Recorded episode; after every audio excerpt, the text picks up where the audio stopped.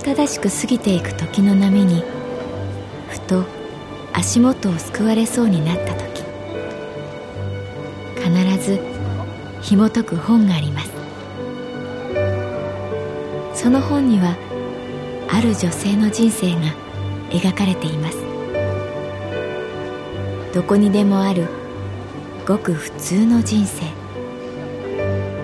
でも本の中の彼女に出会うと心の湖に波紋が幾重にも広がるようにゆっくりと優しい言葉が満ちていきます。今日はどんな彼女に会えるでしょうか？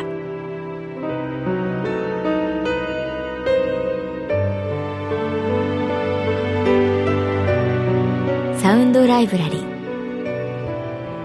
世界に一つだけの本。朗読は私木村多江がお送りいたします。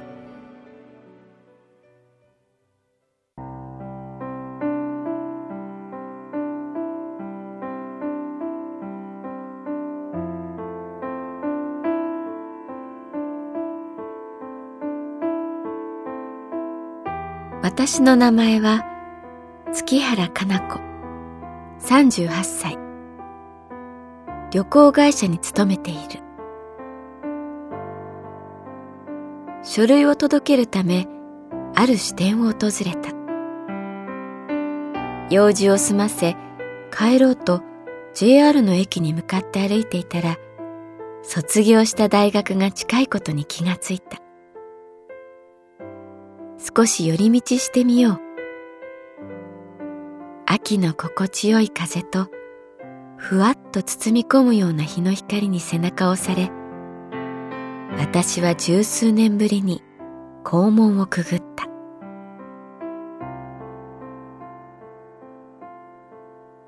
正門ではなく駅に近い通用門を入るとまず目の前に大きなクヌギの木がある。この木は道の中央にそびえていて左側を通ると留年する。というジンクスがあった。みんな右側を歩く。昔も今も。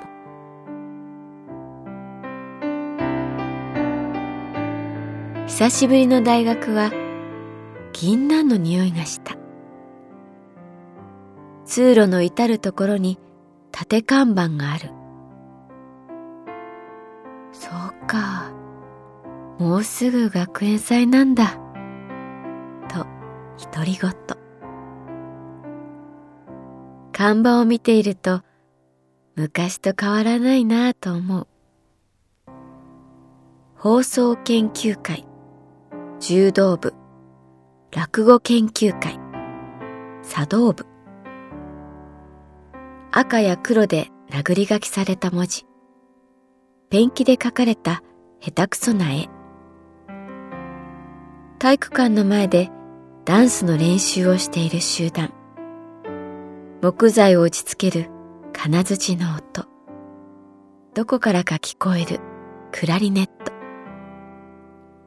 笑い合い、肩を叩き合う女子学生たち。この世界は守られている。この世界はここで完結している。不思議な4年間だったなぁと思い返す。熱心に授業に出たわけでもない。入部した旅行研究会の部室に入り浸ることもなかった。でも、ある時期、確かに私はここにいた。そんな思いが強くなる。カキーン金属バットが弾を弾き返す音が響いた。ボールの行方を追ってみたけれど、秋の空に見えたのは、大学3年の時の学園祭の思い出だった。あの時はよく泣いてたな。また独り言が宙に浮かんだ。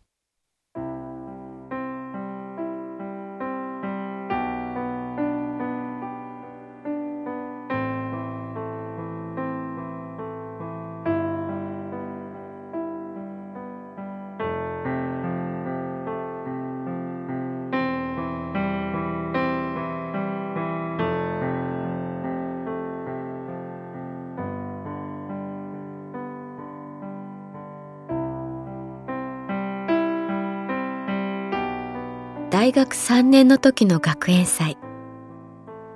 私たち旅行研究会は世界の料理を屋台で出そうと企画した。二人一組。ロシアのボルシチ。ドイツのザワークラウト。ナシゴレン。サババーガー。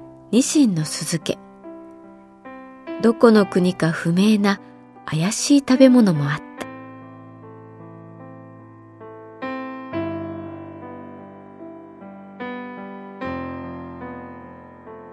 私がペアを組んだのは沢井くんという理学部の同級生。人が嫌がることを平気でズバズバ言うので苦手だった。月原ご愁傷様。俺と組んで参ったなって顔してるぜ。本当にあんたと組むなんて最低最悪だよ。と言えれば楽なんだろうけれど、当時の私は言い返したり軽口を叩いたりすることができなくて、ただ、そんな、とだけ言うのが精一杯だった。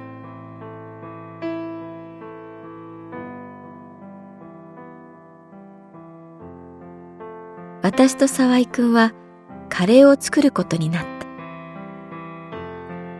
できるだけタイを感じさせるカレーを作ってくれ。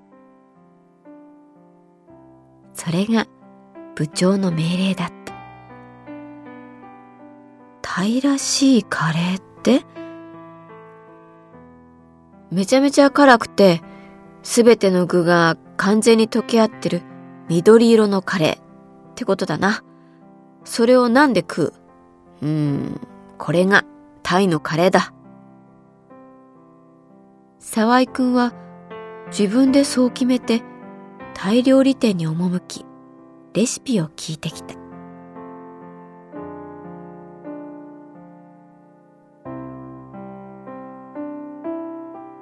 そうして私たちのグリーンカレーとの戦いが始まった。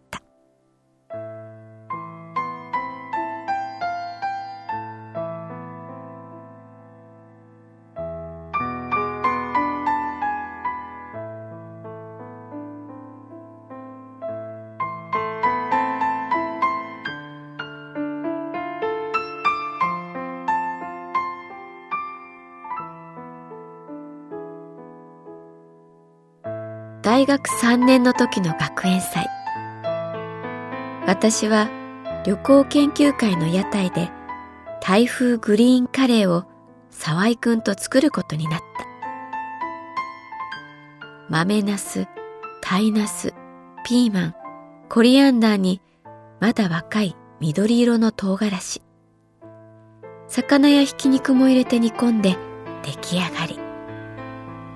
もちろんそんな風に簡単にはいかなかった。いくらやっても味が整わない。沢井くんはイライラして、月原と組んだ俺って運が悪いよな。ちっとも真剣に作ろうって気持ちも見えねえしな。不覚にも私は泣いてしまった。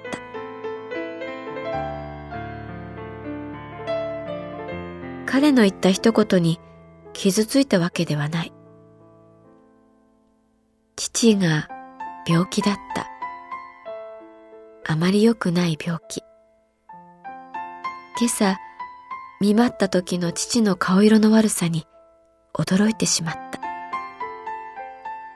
気がつくと父のことを考え、何を見ても不吉な前兆を探してしまう。それまでは、なんとなく人生はそのまま平凡に過ぎていくのだと思っていた。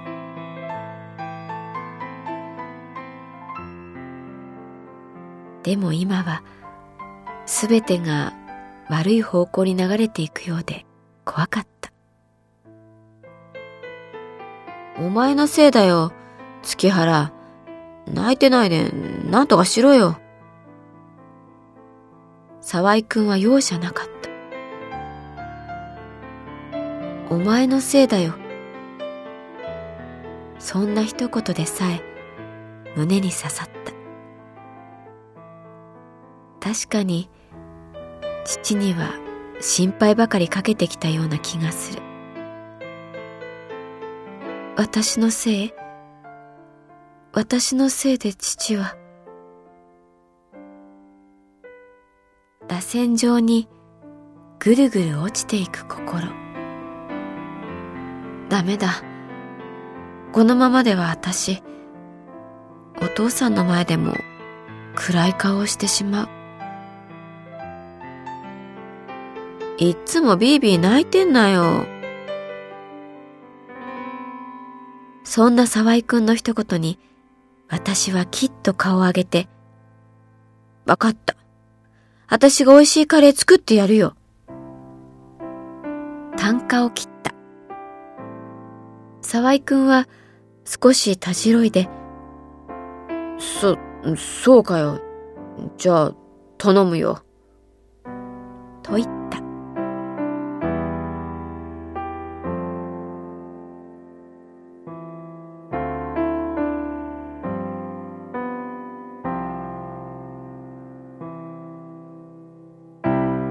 ココナッツミルクだった。足りなかったのは甘さだった。辛いものを作るときに必要なのは甘さだった。タイ料理店の店長にそのことを教えてもらった。いいですか？ココナッツミルク。それがすべてを丸くします。甘さ大事。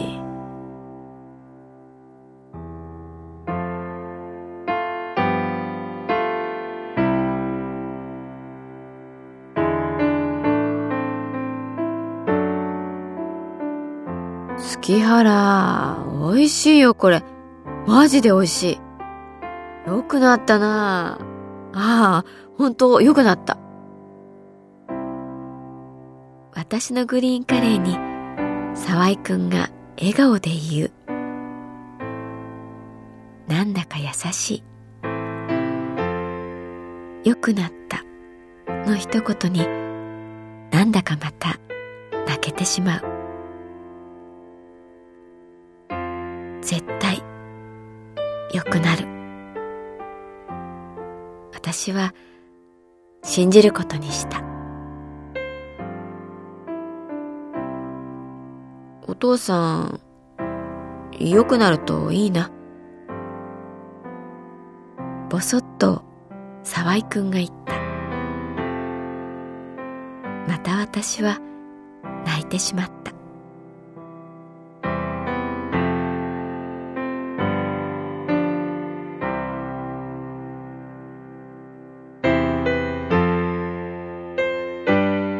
学園祭で私たちのカレーは完売した。